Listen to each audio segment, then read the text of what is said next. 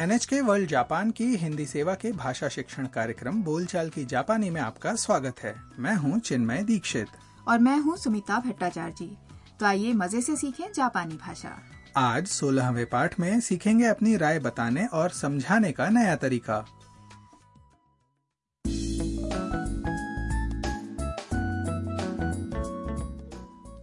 चीन से जापान आई फोटोग्राफर मिया तस्वीरें खींचने के लिए नागानो प्रिफेक्चर आई है वो गर्म पानी के एक कुंड को देखने आई है जो उसमें नहाते बंदरों के लिए प्रसिद्ध है एक जापानी दंपति ने मिया को तस्वीरें खींचते हुए देखा और उससे बात करने लगे तो आइए सुनते हैं सोलहवें पाठ की बातचीत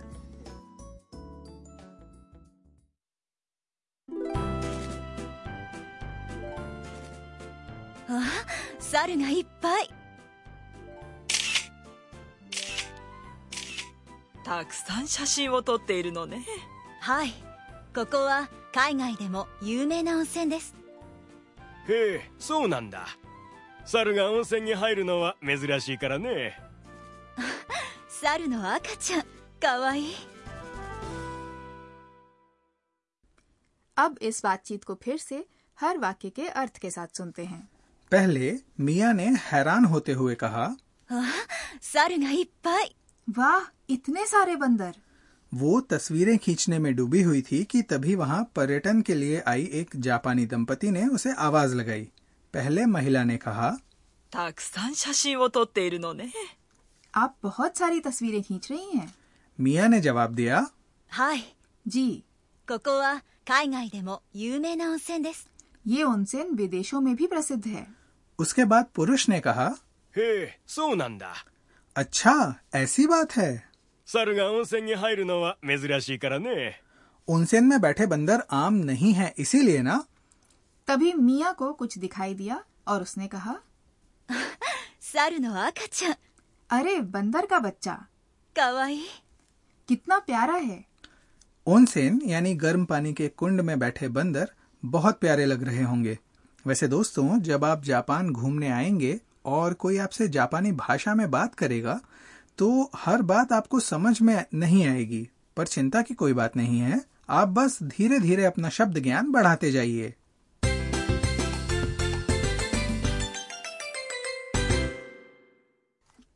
तो आज का मुख्य वाक्य है 有名な温泉です यानी प्रसिद्ध ओनसेन है इस वाक्य को याद करके आप अपनी बात समझा सकेंगे और अपनी राय दे सकेंगे इस वाक्य में 有名な एक विशेषण है और इसका अर्थ है प्रसिद्ध 温泉 का मतलब तो आप पहले से ही जानते हैं इसका अर्थ है गर्म पानी का कुंड और です वाक्य को विनम्र बनाने के लिए अंत में लगाया जाता है आज के वाक्य में ध्यान देने वाली बात यह है कि विशेषणों का उपयोग कैसे करते हैं बारहवें पाठ में हमने ई विशेषणों के बारे में बताया था जिनकी अंतिम ध्वनि ई होती है जैसे かわいい यानी प्यारा इसके अलावा जापानी भाषा में ना विशेषण भी होते हैं इनका एक उदाहरण है आज की बातचीत में आया शब्द 有名な यानी प्रसिद्ध जब ये विशेषण संज्ञा से पहले लगते हैं तब इनकी अंतिम ध्वनि ना होती है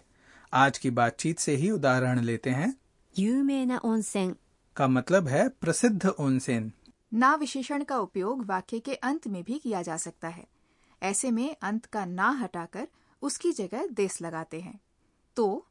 有名な से बनेगा 有名です यानी प्रसिद्ध है अब आप भी साथ साथ बोलकर उच्चारण का अभ्यास कर लें 有名な温泉です有名な温泉です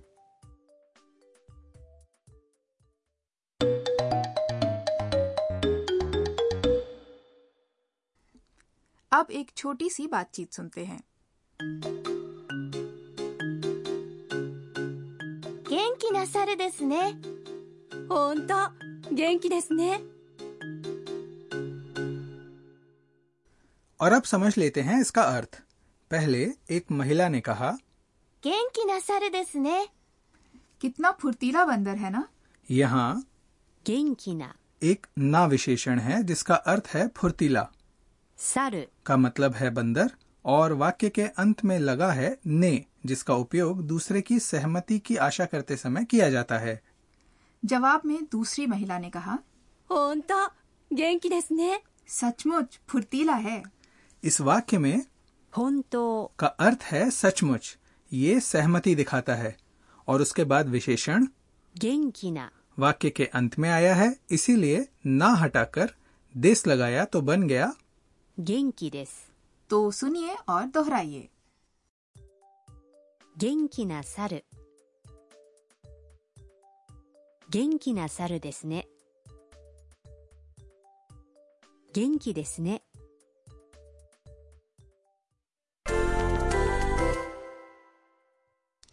अब वाक्य बनाने की कोशिश कीजिए मान लीजिए कि बर्फबारी बंद हो गई है और ओनसेन में शांति छा गई है आप जापानी भाषा में बोलना चाहते हैं शांत जगह है ना शांत के लिए जापानी शब्द है 静かな और जगह को जापानी भाषा में कहते हैं 場所 तो कोशिश कीजिए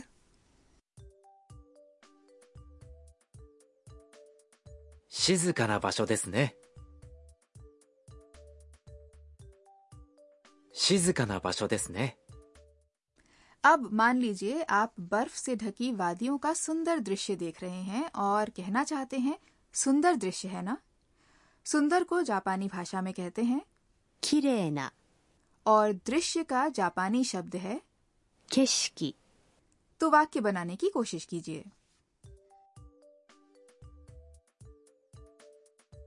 きれいな景色ですねきれいな景色ですね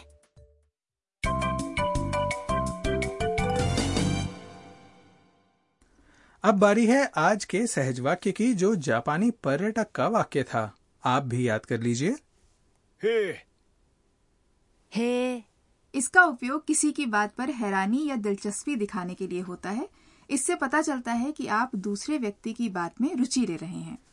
अब आप भी सुनिए और बोलने का अभ्यास कीजिए へえ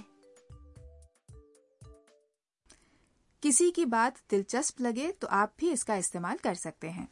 और अब आज की बातचीत एक बार फिर सुन लेते हैं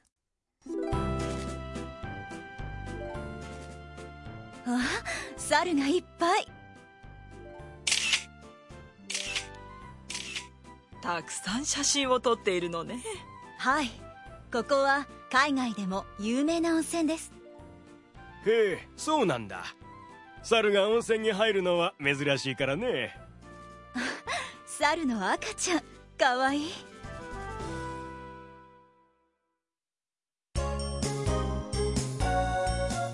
ミーヤーのトラベルガイド अब बारी है अंश घूमे मिया के साथ की आज हम बता रहे हैं जापान के ओनसेन यानी गर्म पानी के कुंडों के बारे में